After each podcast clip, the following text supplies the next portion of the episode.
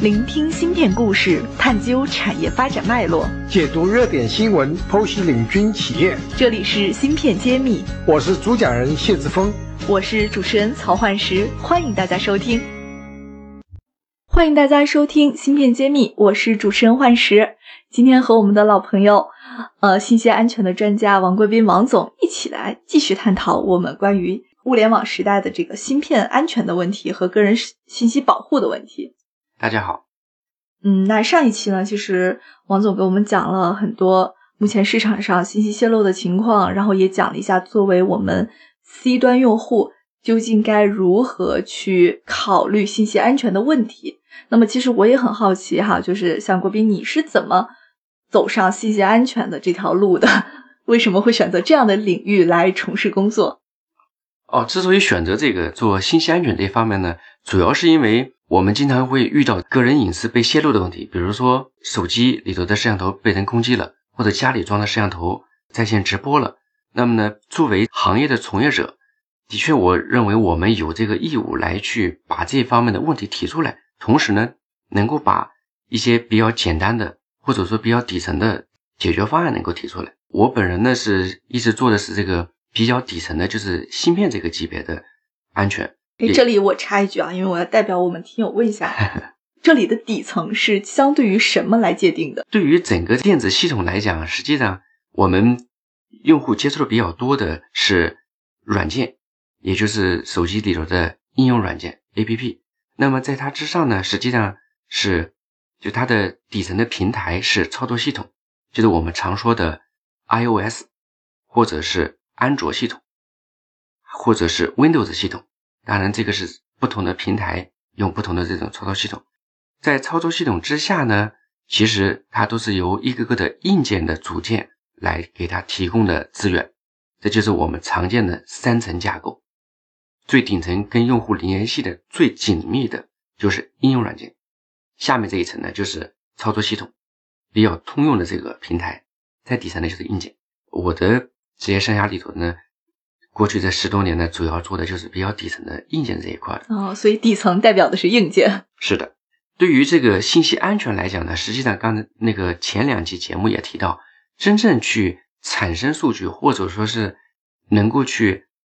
把我们的周围的信息采集出来的这些呢，一定都是硬件实现，并不是软件本身的。软件只是把这些信息给收集起来了。硬件本身如果是安全的，或者是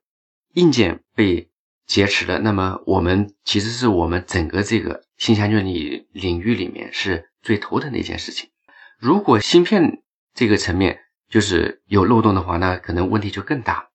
我们可能有些听众可能在那个新闻上或者是报纸上能够看到一些新闻，就是说有些 APP 可能会在我们用户未知的情况下去录音。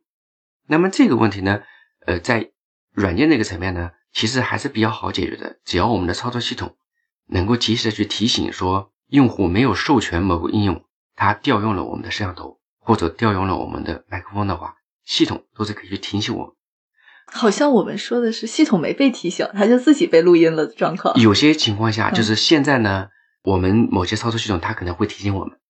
有些用有些那个听众可能会发现说我们在那个微信打电话的时候。可能某些安卓的系统就会跳出来说：“哎，微信正在录音，或者说其他的程序在录音。”有些时候会提醒的，但并不是，并不绝对，有时候还提醒不了。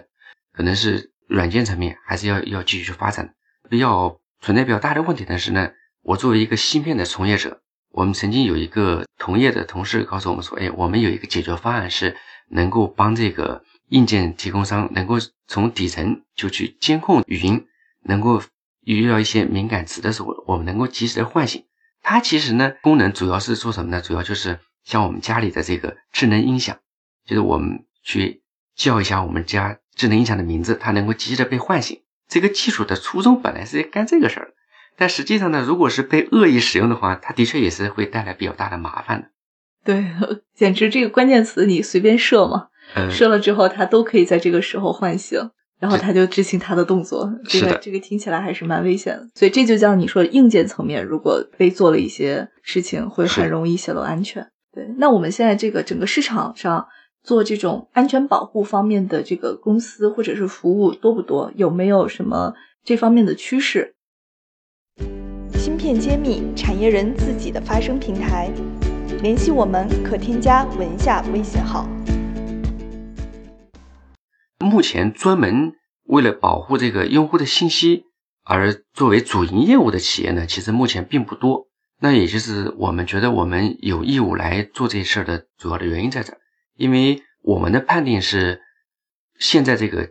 技术处于爆发期呢，大家可能对这个信息的关注点没有那么多，但是等大家都习惯了这个新的技术。或者是新的这些应用以后呢，大家可能对这个隐私就会逐渐的会觉醒，用户呢也会对这个东西会愿意去买单。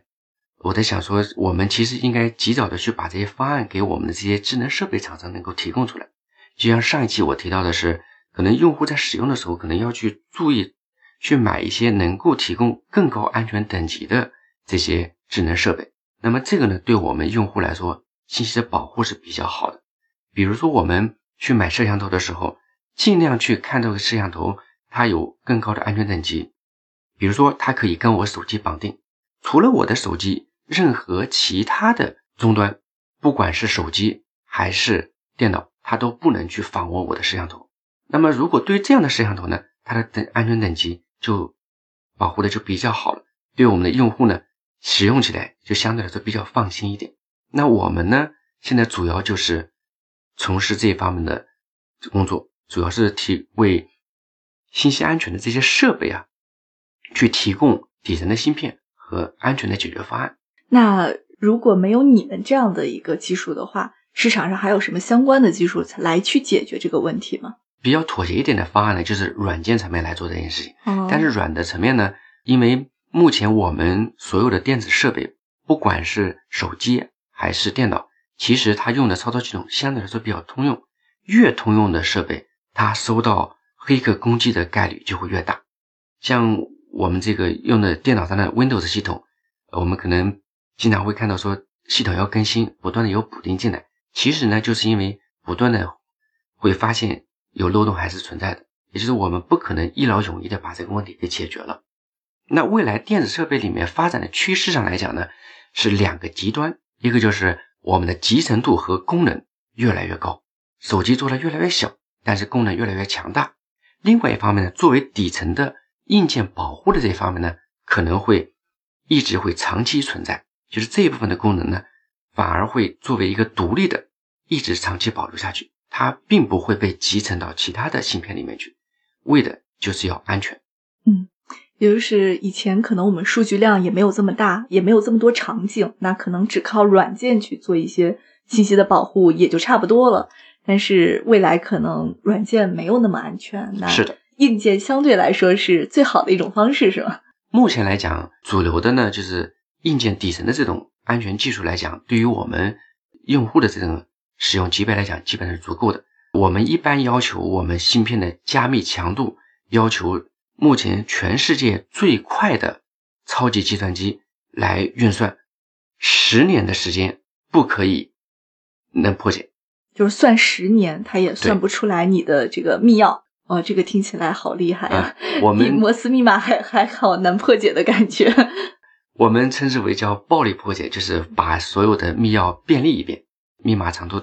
挨个的都便利一遍，用十年的时间去算也算不出来。这个我们认为呢，在目前来讲，它是安全的。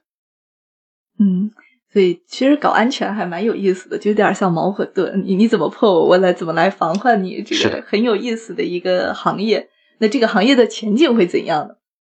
这个行业的确像你所说，那个的确是矛和盾同时并存的，就是我们的防范技术在前进，其实黑客攻击的技术呢，它也是在前进的。但是呢，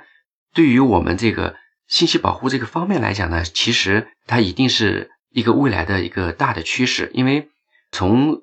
整个这个经济发展的趋势上来讲，我们会看到欧美国家现在他们对个人隐私的这个重视程度是比我们国家现在要更更重视一些。原因呢，就是因为他们过去的这就是我们现在采用的这些技术呢，在欧美这些国家可能以前也采用过，他们当。技术发展的不是那么爆发期的时候呢，他们的注意力，民众的注意力呢，可能更多的就转向于我们的信息怎么去把它保护的更安全一点。他对个人的隐私呢来说也更重视一些。嗯，就是未来的这个大数据社会还是需要我们集体意识的一个觉醒。我是觉得每个人都都非常有这个意识了。最近维权的关于数据安全维权的案例也特别多。补充一个数据，最近有一份调查呀，是调查我们这个。普通用户对于这个信息安全里头的这个认知程度的，他设置了一个满分是五分的一个调查问卷，其中呢排名第一的是个人信息安全，